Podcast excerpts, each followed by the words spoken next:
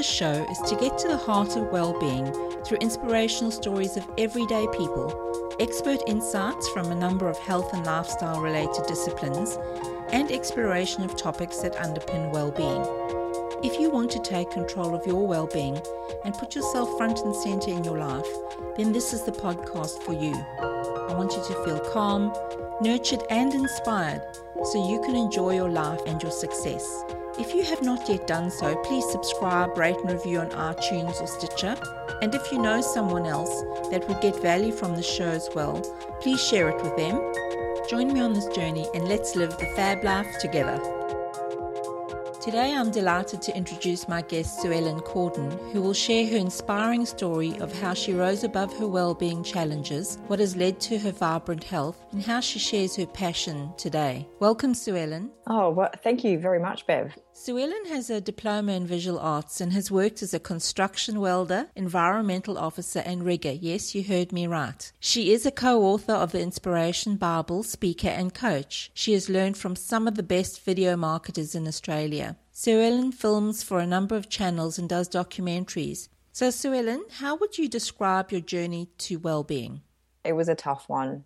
I've got to be honest, it, it was one of the, the toughest things that I had to do in my life actually at one point it was second by second. So when I was at my absolute worst during my chronic fatigue, my journey from chronic fatigue to wellness, I could either breathe or speak. I couldn't do both. And I was I was devastated. I was in my early 20s. I was in the prime of my life and I hated the fact that I had this illness. And so it took me a couple of years of really fighting this illness and being really negative, just not wanting to get well and not knowing how to get well. And there was a point in my life where I just literally said a massive prayer and said, I can't go on any longer. If if my life is going to be you know, looking like it's looking fatigued, not being able to think, not being able to in, just enjoy a conversation. I'm mm. I'm out of here. And so I did this big sort of prayer to the universe, like, please help me. Like I'm prepared to do whatever it takes. And when I did that,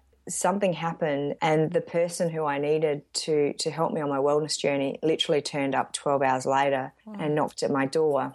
And I'm like, wow, that's a fast turnaround for a request. And he worked with me pretty much every day. Like I was, my mental and emotional and physical state was so bad, I didn't even believe that it was possible to get well. You know, my doctors said to me, well, you know, once once you once you've got chronic fatigue, that's it. You'll just have to manage it. There'll be relapses, and, and I, so I just went, well, gosh, that's not a good outcome. And this and this bloke who I met, who was a healer and nutritionist and that, and he he said to me, well, that's not the case, you know.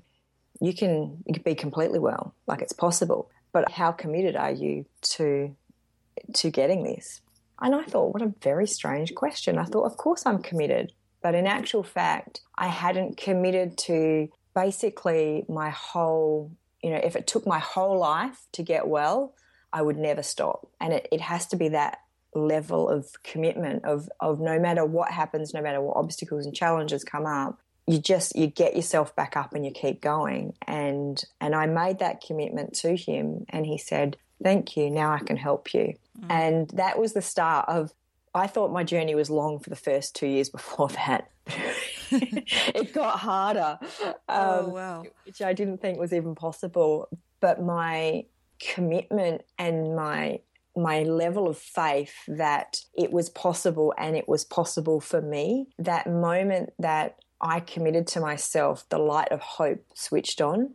And when that happens it doesn't matter what someone says. It doesn't matter what obstacles someone comes up against. There is always a way. And i'm so grateful that that man really got me to commit to myself. And then it was, you know, it was trial and error and, and, and it was just a, you know, it was a long road to recovery, but I recovered.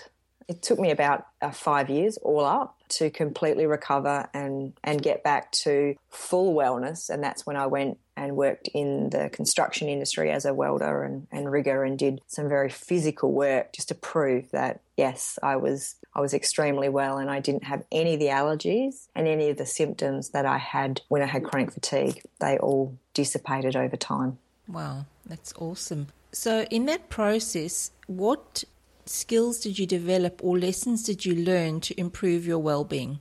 Oh, there were there were so many. One of the biggest lessons that took me probably the longest to really grasp was the fact that I was actually in control of my life. And that took me took me years to develop that attitude. I kept searching, thinking, well, how does that how's that even possible? The thing is that even though my body was extremely fatigued, I couldn't think properly, and I my diet was so restricted. The one thing that I had control of was my attitude. And I needed a serious attitude adjustment when I first met this healer. And in fact, people used to, when I used to go down the street, people used to see me and walk. They were repelled from me. They would walk across the road, like run across the road to get away from me because I just emitted this really negative, woe is me energy. I was constantly focused on what was going wrong. And this bloke helped me to realize that he actually he got me to do an exercise which is one of the most invaluable exercises that I've ever done in my life and it's so simple and I'll share it with you. I wrote down a list of all the things I couldn't do and it took uh, like four pages. I, I had a massive list. I've been working on this list for over two years, so I had a big one. So I, I wrote all that down. He said, All right, now you've written that down, write down a list of all the things you can do. That stumped me that list. So i was like oh my gosh. So i'm like well i can i can breathe. One i can do i could for some reason i put ironing down there. I could iron for 10 minutes and then i would be so exhausted i would fall asleep for another eight hours afterwards. You know, I could enjoy the sunshine, and there was one other, and I can't remember it, but I, I could only come up with four. And he said, All right, I want you to look at the two lists and the one, the list of all the things that you can't do, I want you to scrunch that up. And, and I had a combustion heater at the time, and he said, I want you just to get rid of it, throw it in the bin, burn it, whatever. And he said, I don't want you to ever think about what you can't do again. I want you to only focus on this list that you can do. And I thought, gee, I wish I put a few more things on there. Um, so I was living with my mum because I couldn't care for my for myself. My, I was living with my mum and dad, and my mum was delighted because ironing was on the list. And so I started ironing for 10 minutes a day. So I had to only focus on what was on this list. So my ironing skills improved. But the funny thing was, the first time that I ironed and then I fell asleep for eight hours, I had that was the first time I had accomplished something. I didn't just being on the couch and not really achieved anything. Then I, I ironed for 15 minutes and then and then got, you know, longer and longer and longer time frame. And then, you know, with my breathing, I could breathe for longer. I could, you know, I could then go for a walk outside for longer. And things just started to be, you know, expanded upon. And it wasn't until years later when I got well that I reflected back to that list. And there was not one thing on that list that I could not do years later.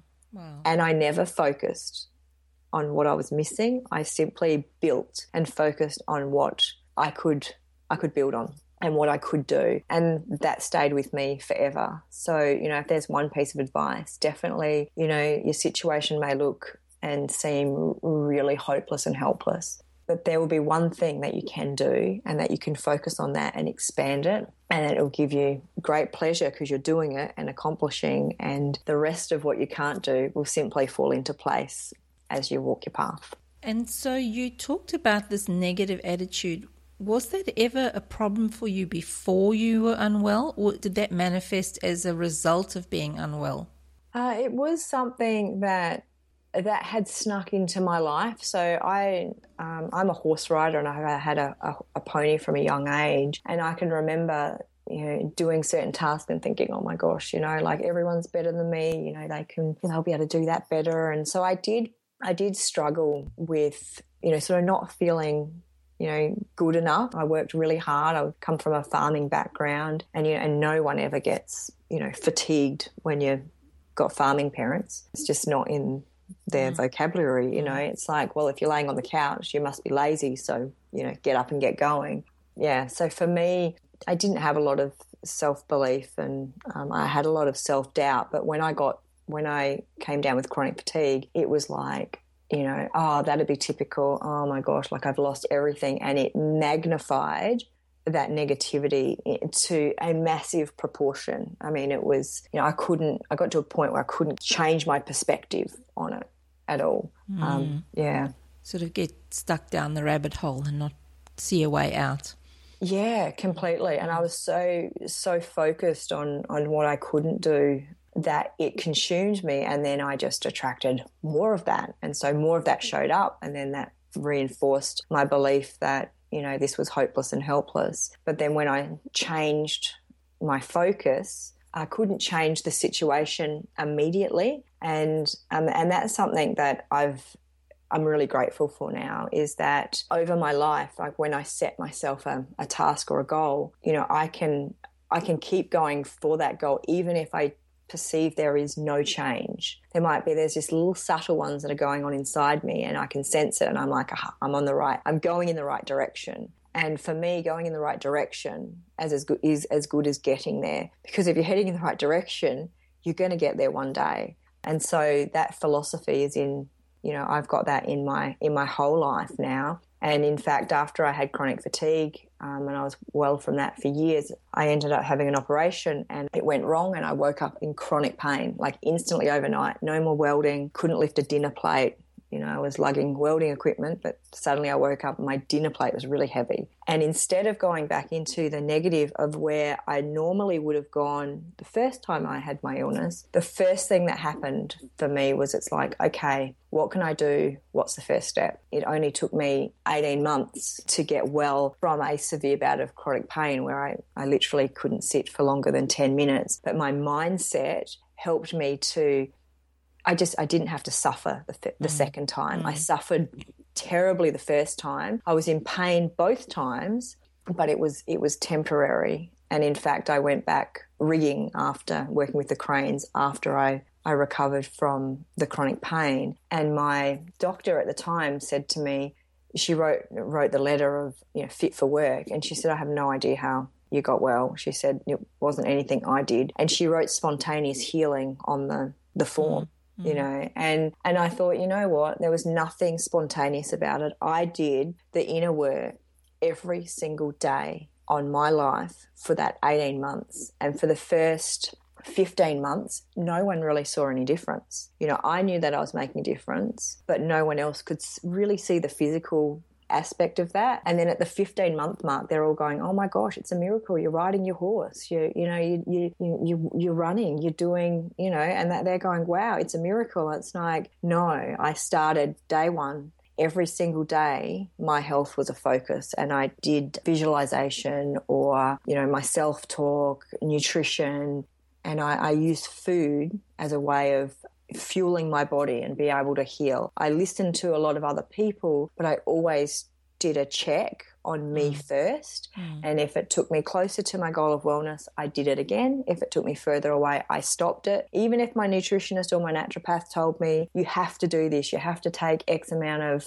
vitamin C a day, like it's essential for your health. If my body didn't agree with it, it was like I, I just got highly attuned to to listening to myself and and that's that personal medicine. We all we all have our personal medicine within us. And you know, one of my my great personal medicine items is my horse. So I used to go out and spend a lot of time just standing in the sun, you know, just standing near my horse or patting my horse or thinking about my horse, thinking about feeling myself riding. I had a goal every day that I would be on my horse galloping along the beach, arms spread, chest expanded, just really sensing the the wind going past me, the mm. the salt air, and every day in my in my mind, I galloped on that beach yeah. every single day, and I you know and I got my goal because it was was so important, and I had to be well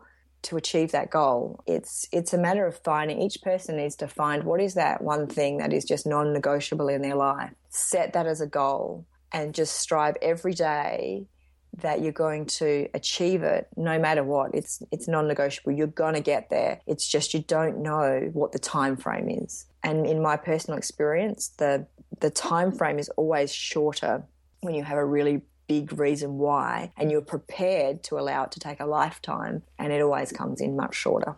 What have you realized about your priorities at this time?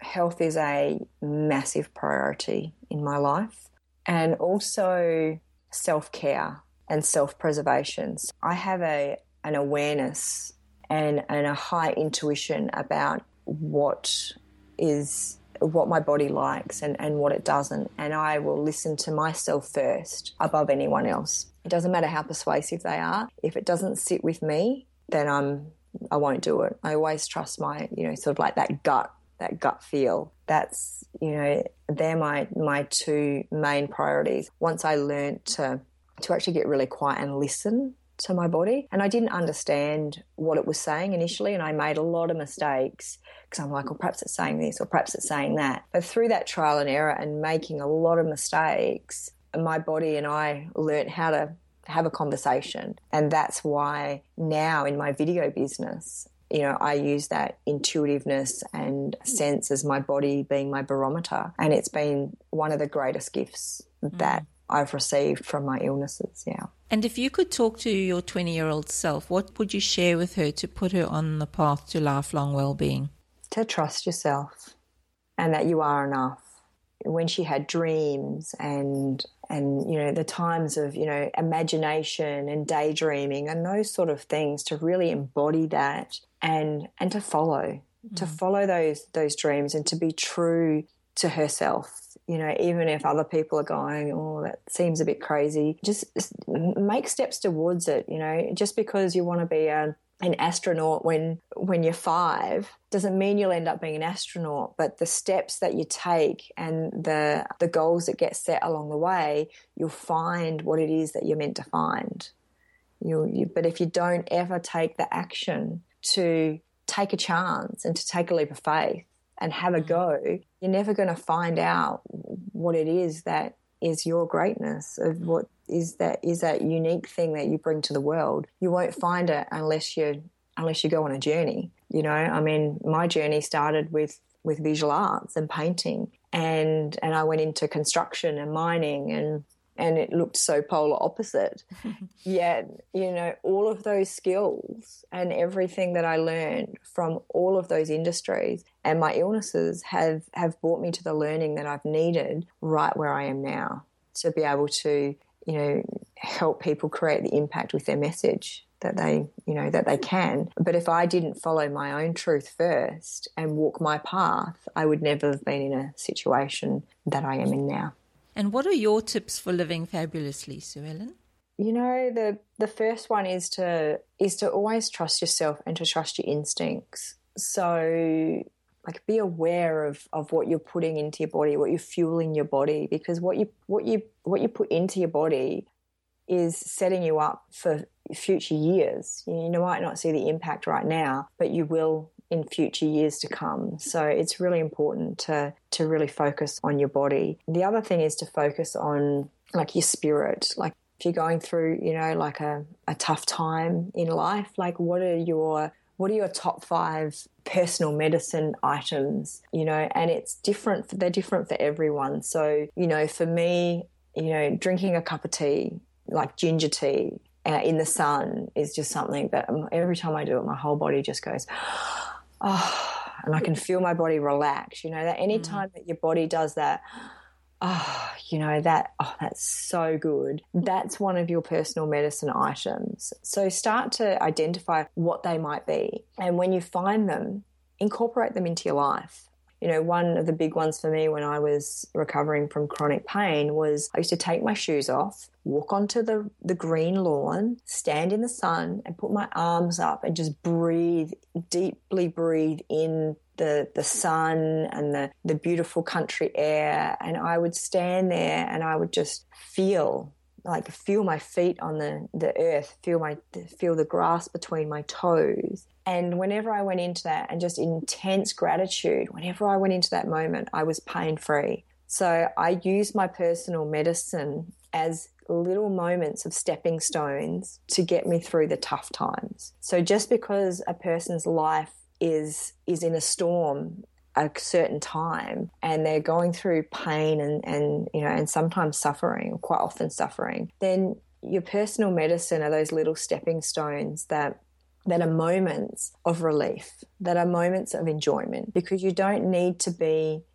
you know, really in pain the whole time. You can have a laugh with a friend. You know, you can enjoy a moment. And then what happens is those moments simply start to join up over time. And then then the balance of your life starts to switch from from the doldrums to to empowering. You know that was one of the big things that big takeaways that i that i got was that yes i'm in control of my attitude. I can't change the fact that my body isn't functioning right now but i can i can start my journey and i can i can you know i can enjoy as much of this as i can. I can go buy a hammock and i can lounge about in a hammock in the sun and enjoy parts of not being able to do something. Mm. So it's like, how do I shift my my focus? And another thing is to find another way. So what I mean by that is, you know, for example, I wanted this I wanted this vegetable garden where I could grow all my organic vegetables. Yeah, I was fatigued. I couldn't get up off the couch. Like how was I going to make a garden? So I got creative and I invited all my friends over and I said, We're going to have a working bee. My parents put on a barbecue. So we fed them and watered them and, you know, at the end of that day, I had a garden. Did I physically dig the garden? No, I didn't physically dig it. I didn't lift anything. And it's very different to how I thought I would have one. So, you know, sometimes if there's a if there's something that you want and that you want to achieve, there might be another way of getting what you want that's different yeah. to how you thought. And and yeah that's getting really creative on that. It's like okay well i want this but i'm physically not capable of doing that. Well there's always a way. There's always another way. You just might not be able to see it right now but it'll come to you in closing, I just wanted to say you can find Sue Ellen Cordon at her website, which is www.sue, L-L-E-L-L-E-N, Cordon, C-O-R-D-O-N dot com. And you can also find her on Facebook. Sue Ellen, thank you so much for sharing your journey. And I really feel inspired by a lot of the things you said. And my takeaways are that we are in control of our lives, that if we just focus on what's right and good in our lives, we can build upon and expand on that. And to give you that hope for the future, find your non negotiable goal in your life and put focus on it. So thank you so much for your time today. Thank you very much, Bev. Thank you so much for listening, and you can get the links and any references from this episode in the show notes at my website www.livingfabulously.com forward slash podcasts. Have you heard about Sleeptember? This will be a month to focus on restorative sleep, and it's a month packed with so much goodness for you. To get notified of all the events, head to my Facebook page and sign up to join a movement of sleep lovers. Until next time, be sure to live the fab life. The information shared here and in our programs and webinars should not be seen as medical advice and is not meant to take the place of seeing licensed health professionals.